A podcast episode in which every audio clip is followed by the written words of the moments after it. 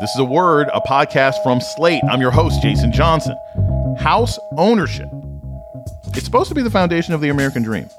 But for too many black families, bias can turn that dream into a nightmare.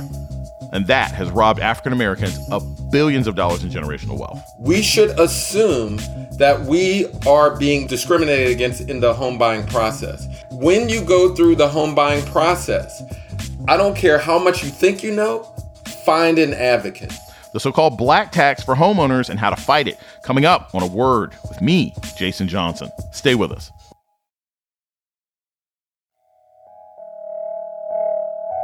Welcome to A Word, a podcast about race and politics and everything else. I'm your host, Jason Johnson.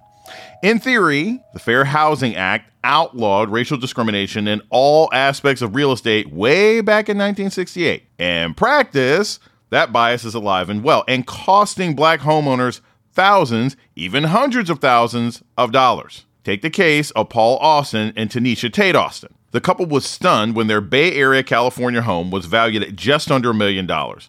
A small appreciation for their purchase, especially considering they'd made major and expensive improvements. So they removed their family pictures and had a white friend pose as the homeowner for a new assessment. The result? A $500,000 increase in the home's value.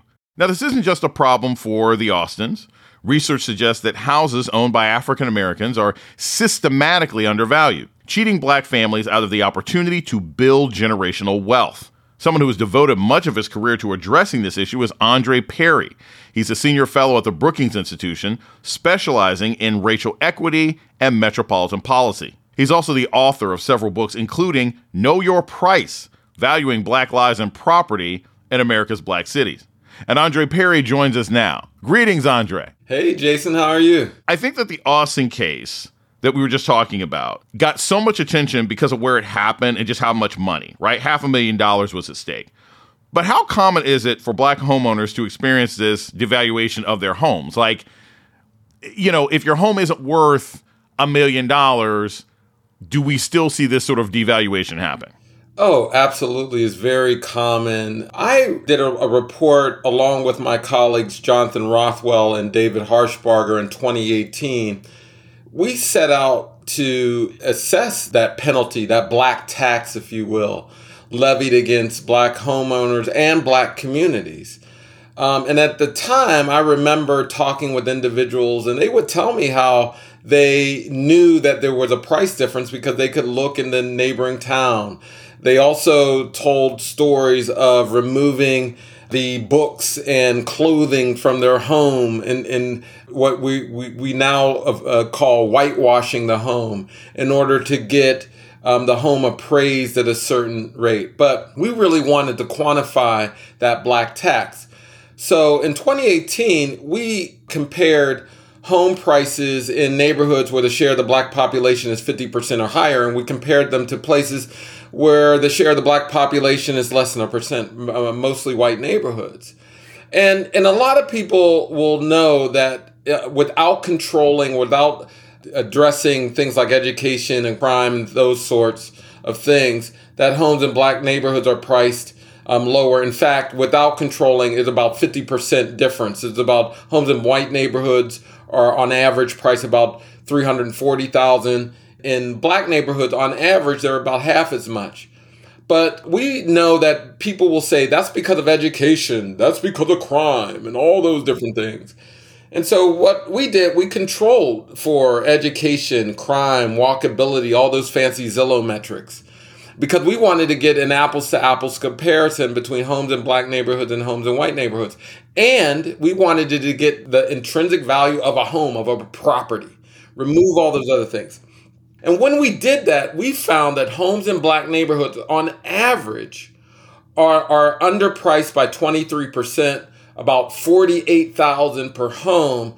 Accumulatively, black neighborhoods are losing about 156 billion in lost equity 156 billion. But this ranges from metro to metro area because as you know metro areas differ. In in lynchburg virginia there's an 86% difference 86% difference. So if you uh, helicoptered a home in a black neighborhood and you placed it in a white neighborhood with similar social circumstances, so similar crime rate, similar education rate, it would increase in value by 86%. So to get to your point directly, yes, there are not five cases all over the country that are 500,000, you know, what we saw in Marin County, but 30,000, 50,000, uh, 60,000 here and there. And by the way, you know, th- th- that amount of money is that's people's tuition. That's people's bu- businesses, all those different things. What happens when you confront appraisers with this kind of data and with these kind of assessments? Do they give excuses? Do they say, I just don't like black people? Like, what happens when these confrontations happen? Well, there's a couple things. A lot of times they'll, you'll hear the language. This, by the way, Freddie Mac um, recently, the government sponsored enterprise that essentially makes housing capital liquid, they just forced the industry to strike words like undesirable from their vocabulary, things that appraisers would generally say that there's uh, something going on in the neighborhood or the home, disparaging language. language. So they'll use language that is disparaging, but more often than not, their attitudes about a home is reflected in the comps they use, the comparisons they use. And so if if you have a home in a black neighborhood, it's more likely that they'll pick a home in a worse neighborhood on, with worse conditions to compare the price. And and by the way, I just want to I should back up. They uh, most appraisers use what we call a price comparison model where they compare homes to others in a neighborhood to establish value. So if anyone's ever gone uh, through a buying process or selling process, you know that an appraiser they get other homes in the neighborhood to get a sense of value, similar homes in the neighborhood get a sense of value. But what we see oftentimes in black neighborhoods, they take a home in a neighborhood much farther away, um, worse conditions, and when you use those kind of comparables, you get a lower price. We were actually on uh, uh, testifying in Congress in 2018, and Representative Al Green, when presented this data, asked the members of the appraisal industry and myself, do we feel there's housing discrimination in the appraising of homes. And I was the only person that raised their hand. Now, the various uh, appraisal industry leaders, I should say, they were all there, and none of them raised their hand. And, and we had the data in front of them. The data was there. Now, what they said after was, we don't break the law. We, we've never broken the law. We're following the rules. The problem with that statement is that for all of American history, I mean, most of American history, I should say, it was legal to discriminate against black people. Legal. People tend to forget this also that the price comparison model that is often used that is a relic that is a vestige of our segregated past you in your opening you stated how we passed the fair housing act in 68 but we still use many of the tools that were born during an era of segregation and discrimination. We still have these housing zoning ordinances. We still have culture around these things. So we might have changed certain laws, but many practices generate the kind of outcomes we're seeing today. I want to go back to I, I always you know, when I teach my students at Morgan State, I always talk about when you do a paper, you do a presentation, it's always good to have a sexy number, right? Some big, loud number that's going to freak people out. I want to go back to this $156 billion of lost wealth. You talked about that in some speeches to the Brookings Institute. How do we contextualize $156 billion of stolen wealth from black people, primarily through the undervaluation of our homes when we try to sell them? Yeah, 156 billion is a big number. In fact, it would have financed more than 4 million black owned businesses based upon the average amount black people use to start their firms. It would have paid for more than 8 million four year degrees based upon the average amount of a four year public education. It would have replaced the pipes in Flint, Michigan 3,000 times. 156 billion would have covered all of Hurricane Katrina damage and it's double the annual economic burden of the opioid crisis. Again, it's a big number. And so I always remind people of that because when things go wrong in black communities, you know what we do? We blame black people. We don't look at the I mean, wealth. we don't. we don't, Well, but I get what you're saying. that, that black people are blamed for the social and, and, and, and conditions in, in black communities. We never look at the policies and practices that extract wealth every single day. And by the way, that like people look at that 156 billion as some cumulative a number. No, that was using 2017 data. That's just in one year.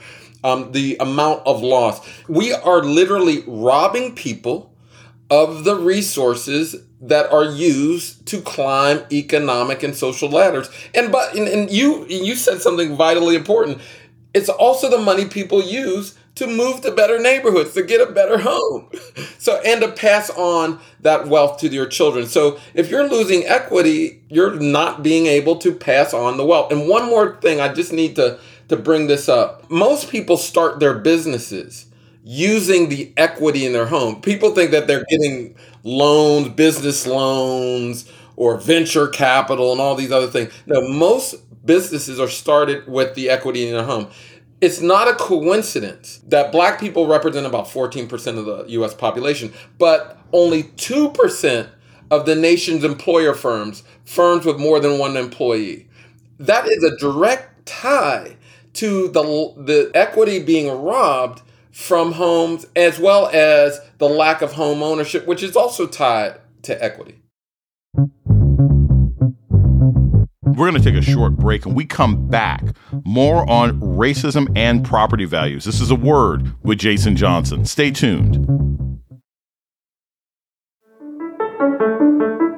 This is Jason Johnson, host of A Word, Slate's podcast about race and politics and everything else. I want to take a moment to welcome our new listeners. If you've discovered a word and like what you hear, please subscribe, rate, and review wherever you listen to podcasts. And let us know what you think by writing us at a word at slate.com. Thank you.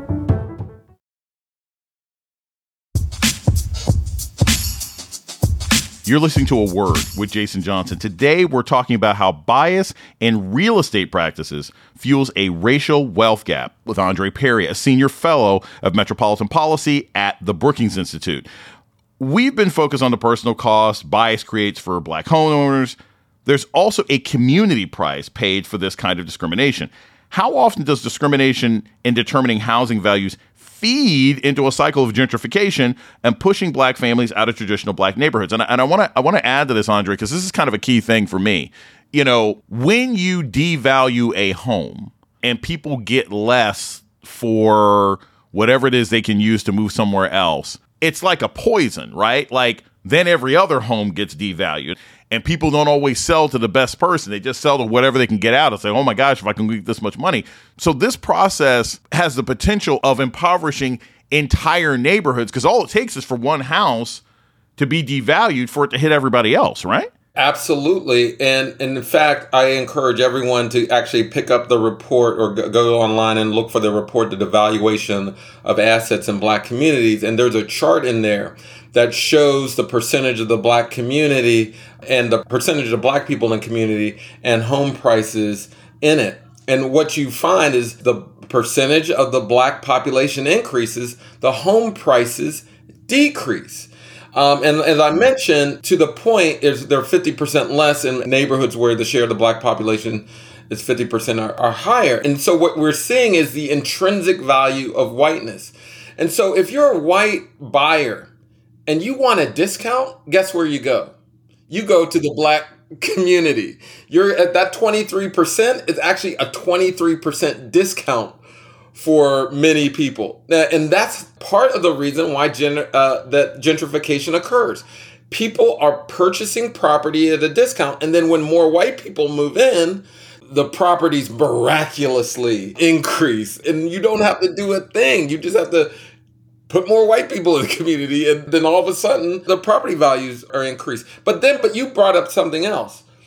Then investment follows white people because what we, we, we've seen in DC, San Francisco, Oakland, everywhere, places that had all the, the infrastructure in the world. They had proximity to downtown, parks, universities nearby, no investment when black people are there.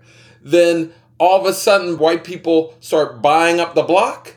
Then you start seeing garbage pickup.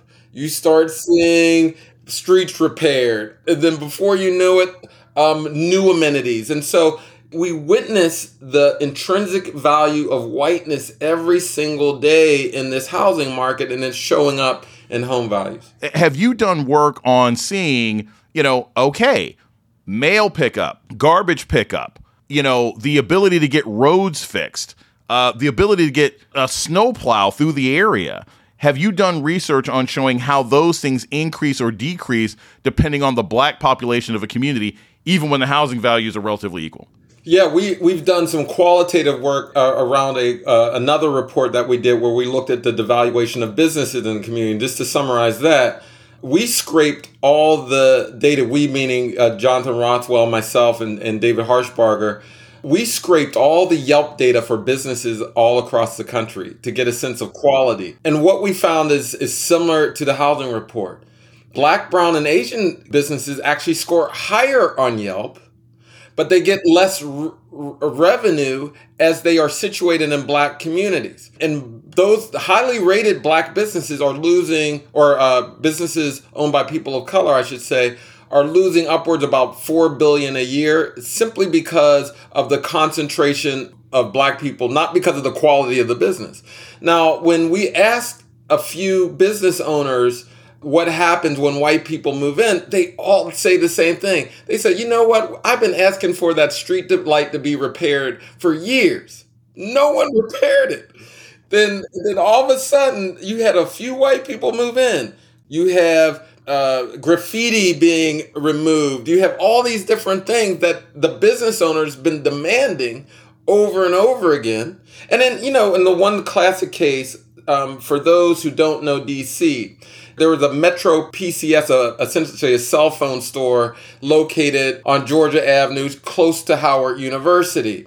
That and it's been there, and they play go-go music outside. And uh, about a year and a half, two years ago, well, more than a few years ago, they developed a apartment building across the street that sort of uppity white folks moved in and now, mind you, this business, this Metro PCS store that plays go go, which is sort of, if, if people don't know go go music, it's the official music of DC. Like, you know, just like you can say jazz comes out of New Orleans and, and go go is DC music dating back to the late 70s and the early 80s. That's right. So they, they've been playing this music for 20 years. Now, if you are a business in existence for 20 years in DC, you're an asset that is adding value to the community. But the, the white folks in the Shay, the building called the Shay, then demanded that this proprietor shut down the music.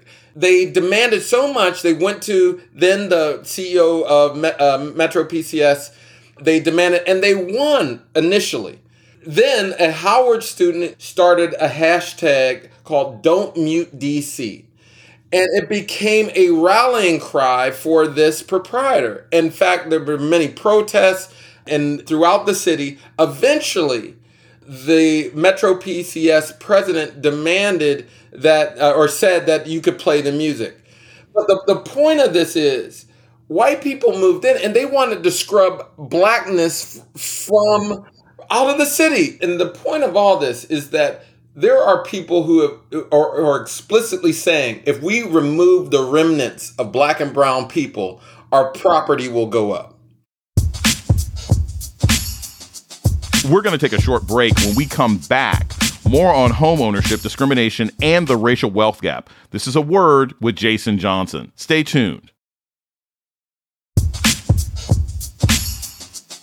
You're listening to A Word with Jason Johnson. Today we're talking about racial bias in property assessment and its consequences with Brookings Institute scholar Andre Perry. So, what are some things that black families can do to combat this sort of structural devaluation and depreciation of homes when we want to sell them? Well, one of the issues is we truly do need federal legislation. And so I always state there are limits to what we can do at an individual level without federal legislation. The Biden administration, under Housing and Urban Development Secretary uh, Marcia Fudge, recently announced the formation of the Property Appraisal and Valuation Equity Task Force, an interagency task force, and they're going to offer up a report to the president, you know, as soon as, as February on some policy recommendations that they're going to, offer up. And also, there's the National Fair Housing Alliance.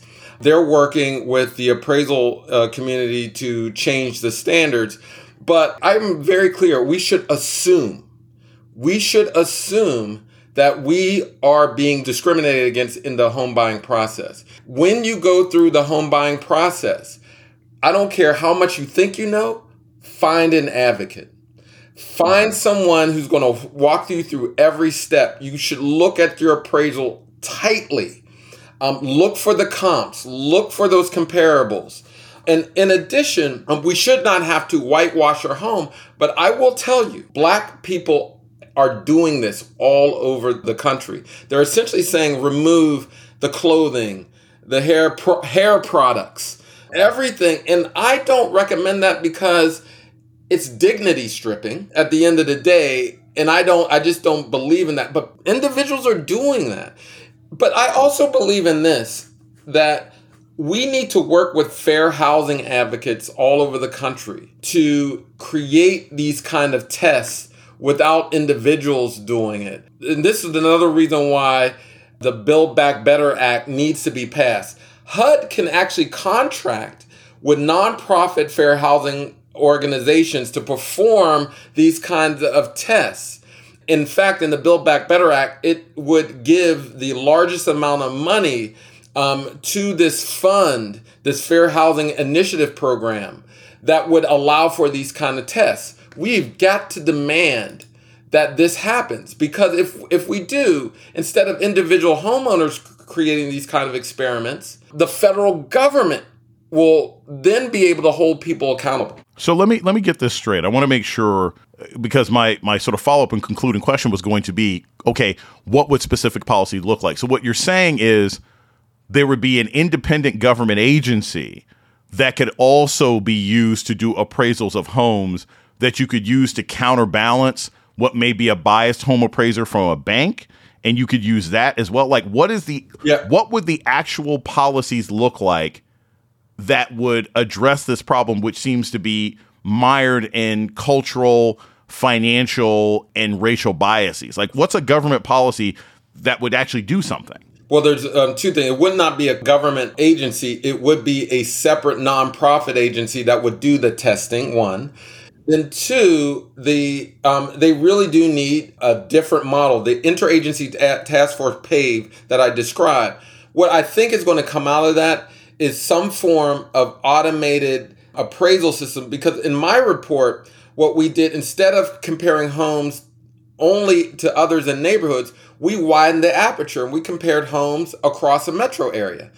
We're going to move in that direction um, sooner than later. The appraisal industry um, doesn't want that because obviously jobs are at stake. Whenever you're talking about automating something, jobs are at stake. But by the way, appraisers are 90% white, 75% male. Invariably, the color of the person has something to do with the appraisal. I mean, it's not everything because if you put all black people in the appraisal position and they, if they're doing using the same techniques, you're going to get similar results not the exact same, but similar. But what it looks like is creating some kind of accountability system, creating new ways to value homes, and actually have some type of regular testing that will detect when a, an appraiser or a group of appraisers are acting poorly. Andre Perry is a senior fellow at the Brookings Institution and the author of Know Your Price Valuing Black Lives and Property in America's Black Cities. Andre, thanks for joining us today on A Word. Thanks for having me. And that's a word for this week. The show's email is a word at slate.com. This episode was produced by Jasmine Ellis. Asha Saluja is the managing producer of Podcasts at Slate. Gabriel Roth is Slate's editorial director for audio. Alicia Montgomery is the executive producer of Podcasts at Slate. June Thomas is senior managing producer of the Slate Podcast Network. Our theme music was produced by Don Will. I'm Jason Johnson. Tune in next week for word.